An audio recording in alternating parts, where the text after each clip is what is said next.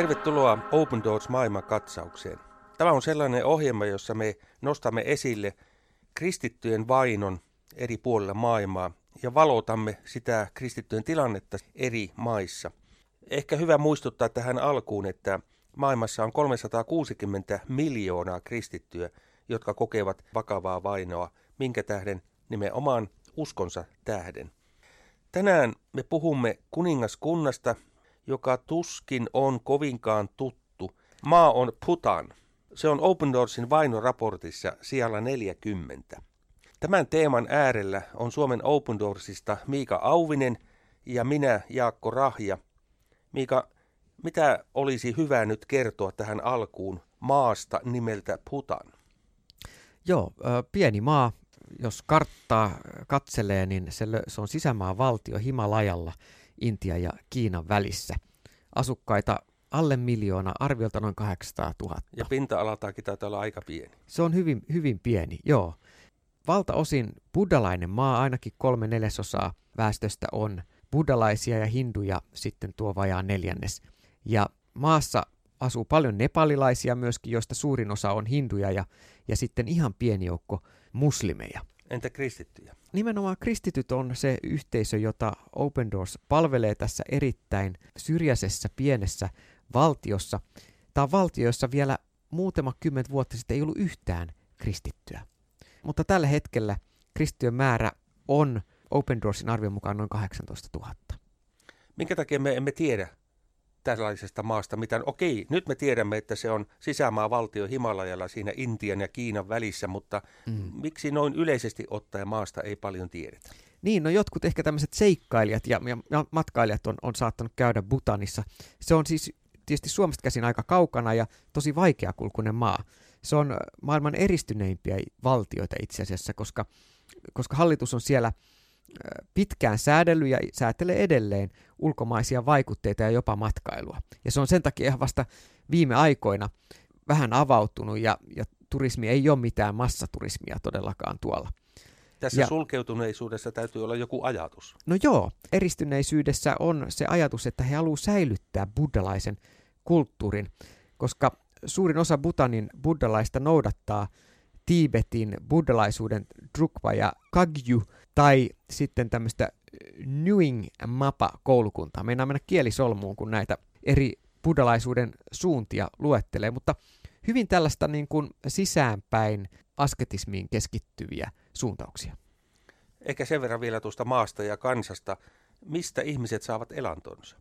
No, myös talous Butanissa on maailman pienimpiä ja vähimmin kehittyneitä, jos verrataan tämmöisinä länsimaisten talousmittareiden kautta. Maatalous on varmasti tärkeä kuitenkin. Maatalous nimenomaan ja metsätalous. Ja sitten vesivoimalla tuotetaan sähkö. Sitä jonkun verran Butanista viedään muun muassa Intiaan, mutta maatalous elättää 70 prosenttia väestöstä ja sitten käsityöt on, on toinen, joka tuo tuloja. Ja maatalous on varmaan sellaista pienipiirteistä. Niin kuin omavaraistaloutta. Mutta yksi erikoinen juttu, joka kuvastaa tämä buddhalaisuuden asemaa yhteiskunnassa Butanissa on se, että yksi suosittu ammatti on nimenomaan uskonnollisten patsaiden valmistus. Tämmöisiä kullattuja buddha-patsaita myydään ja, ja tota, tämä on tämmöinen erityinen turisteille suunnattu matkamuisto tai buddhan patsas, jota siellä sitten tarjotaan. Niille vähäisille turisteille, joita maassa vierailee. Joo. Jos oikein muistan ja arvelin, että kuulijoiden joukossa on liikunnan ja urheilun ystäviä, niin yksityiskohtana mainitsen, että Putanin kansallisurheilu on jousiammunta. Tiesitkö tämän? Lähes joka kylässä pidetään säännöllisesti juhlavia jousiammuntakilpailuja ja ne kokoavat runsaasti kylän väkeä. No joo, mainitsit, että Open Doorsin arvion mukaan kristittyjä on sellaiset 18 000 ja buddhalaisuus mm. hallitsee lähes täysin ja kokonaisvaltaisesti ihmisten elämää, voi sanoa, että kehdosta hautaan. Mm. Mitä tuo asetelma merkitsee noiden vähäisten kristittyjen kannalta? Mm. Ensinnäkin meidän on hyvä ymmärtää se, että, että kun joskus meillä on tämmöinen idealistinen ajatus jotenkin siitä, että voi siellä ne elää rauhassa ja heillä on se oma uskonto ja näin, niin, niin todellisuus toki on buddhalaisessa maailmassa niin kuin monessa muussa uskonnossa, että sehän perustuu – palvontamenoihin ja, ja ikään kuin jumaluuden tavoittelemiseen ihmisten tekojen kautta, jossa viime kädessä ihmisen sisäistä olemusta hallitsee pelot ja monenlainen tällainen niin kuin monenlaiset kahleet. Siinä on vähän niin kuin tikapuut taivaaseen, jota pitää askel toisensa jälkeen niin kuin suorittain kiivetä ylös. Kyllä, ja siihen liittyy myös paljon, paljon pelkoa, painostusta, ja Jeesus on tullut tuomaan vapauden. Jeesus on nimenomaan tullut tuomaan armon ja anteeksantamuksen, on tullut tuomaan valon, on tullut tuomaan yhteyden elävään Jumalaan, joka ei perustu ihmisen suorittamiseen eikä meidän tekemiseen. Tuollaisissa yhteisöissä myöskin demonit ovat saaneet aika ison vallan. Mä Kyllä. kuvittelisin, että myös Putanissa.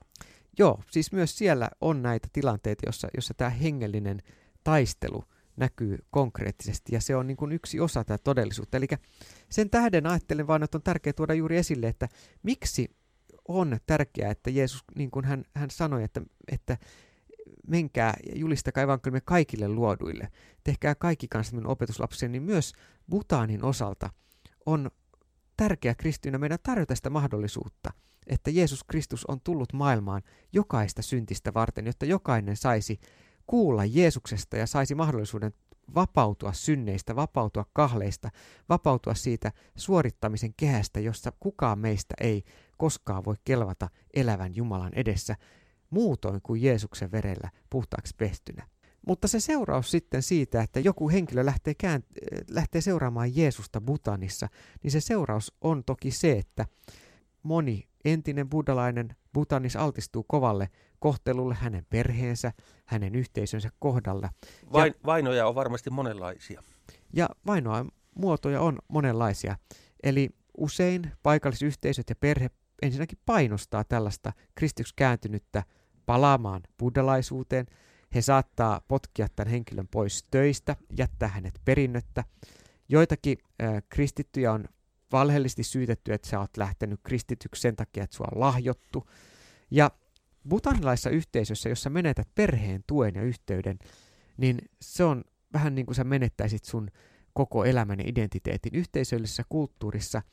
Se on hirvittävän tärkeä. Ja sitten toki myös yhteiskunnan niin kuin hallituksen tasolla Butanin hallitus ei tunnusta virallisesti yhtään kristillistä kirkkokuntia, eikä näin ollen kristityillä ole laillista asemaa. Jos kristityt kokoontuu Jumalanpalvelukseen, se tapahtuu siis salaa kodeissa ja se on siis teknisesti laitonta Butanissa. Tämäkin on meidän hyvä ymmärtää, että ei siellä buddhalaisuuden ytimessä, ei siellä ole vapautta, vaan, vaan esimerkiksi kristittyjen uskonnonvapaus ei ole sallittu. Ja esimerkiksi sitten, jos kristittynä menet hakemaan tämmöistä hyväksymistodistusta, joka, joka Butanissa tarvitaan, että saa työpaikan tai omaisuuden rekisteröityy, niin sellaista ei myönnetä, jos avoimesti uskontona tunnustat, että sinä olet kristitty. Open Doorsin vainoraporteissa tämä maa on keikkunut siinä 40 paikkeilla. Näyttäisi siis siltä, että siellä ei niin kuin isoa muutosta ole tapahtunut tässä kristittyjä kohtaan tapahtuvassa mm. vainossa. Onko tämä näköharhaa vai onko se todellisuutta? No semmoisia pieniä valonpilkkeitä on. Syyskuussa 2019 Butanin edustajat väitti YK ihmisoikeusneuvostossa, että uskonnollisten yhteisöjen ei tarvitse olla rekisteröityjä voidakseen harjoittaa uskontoaan Butanissa. Mutta käytännössä kuitenkaan Butan ei ole edelleenkään virallisesti tunnustanut kristittyjä, eli siis halutaan antaa se kuva, että on vapautta. Käytännössä sitä ei kovin paljon ole. Muutosta ei siis hirveästi käytännön tasolla ole tapahtunut. Näin ollen tämä on edelleen iso rukousaihe, että toi 18 000 kristityn joukko, joka on jo siihen saanut kasvaa nyt viimeisen reilun kymmenen vuoden aikana, niin saisi edelleen vahvistua.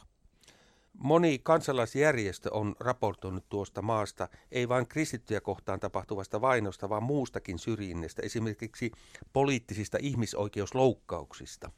Mm.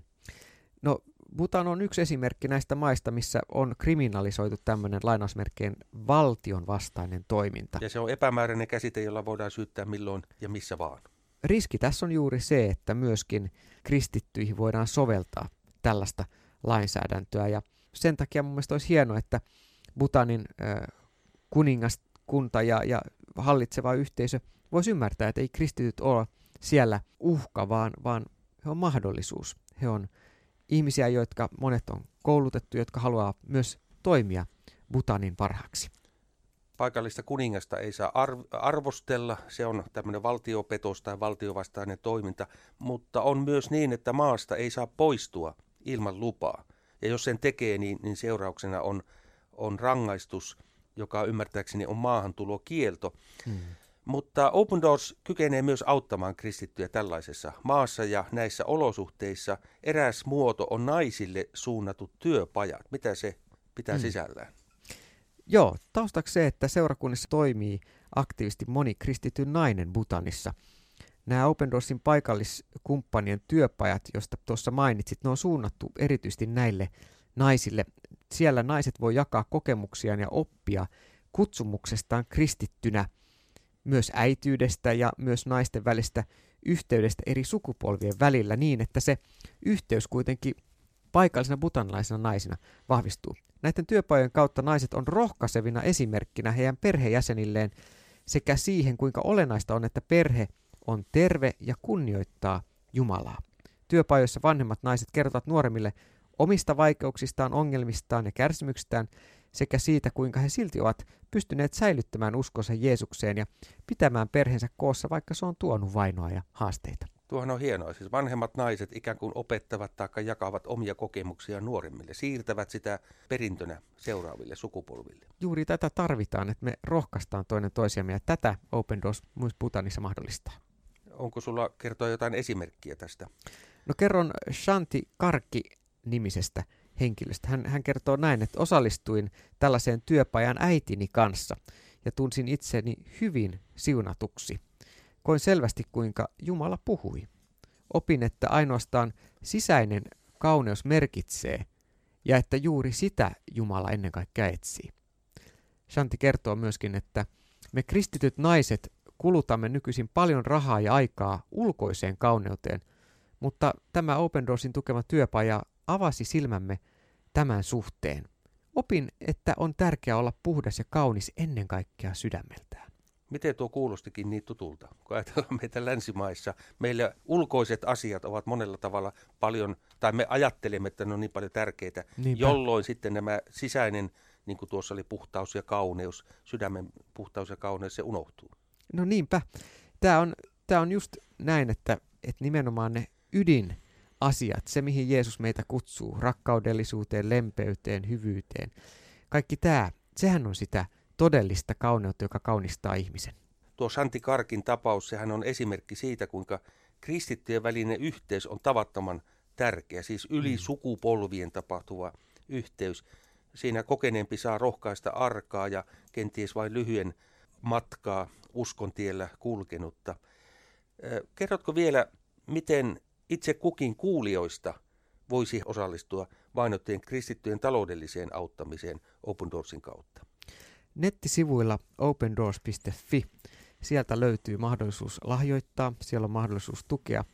Meidän toiminta perustuu vapaaehtoiseen tukeen. Open Doors toimii 70 kohdemaissa, maissa, joista me hädintuskin tiedämme, mutta jossa evankelmi tavoittaa aivan uusia ihmisiä, kuten Butan, josta äsken kuultiin. Esimerkiksi säännöllisen kuukausilahjoittamisen avulla vainon keskellä elävä kristitty voi saada apua elämiseen, saada koulutusta, oikeusapua tai vaikka traumaterapiaa. Hän voi löytää seurakuntayhteyden Open Doorsin paikallisten kumppanien kautta tai sitten saada ensimmäisen oman raamatun, jota muuten ei olisi tuossa mahdollisuus tuossa maassa saada. Esimerkiksi sadalla eurolla voidaan tarjota taloudellista turvaa vainotuille kristityille perheen mikrolainan kautta, joka mahdollistaa sen, että jollain pienellä toimeentulokeinolla tuo perhe sitten kristittynäkin muut mahdollisuudet, kun on viety, niin pystyy tulemaan toimeen. Sanotko vielä sen nettisivun osoitteen? opendoors.fi, eli opendoors.fi. Kiitos sinulle Miika ja kiitos sinulle kuulija tästä ohjelmasta. Tämä oli Open Doors maailman katsaus. Vielä meille sana raamatusta. Roomalaiskirjeen luvusta kahdeksan. Me tiedämme, että kaikki yhdessä vaikuttaa niiden parhaaksi, jotka Jumalaa rakastavat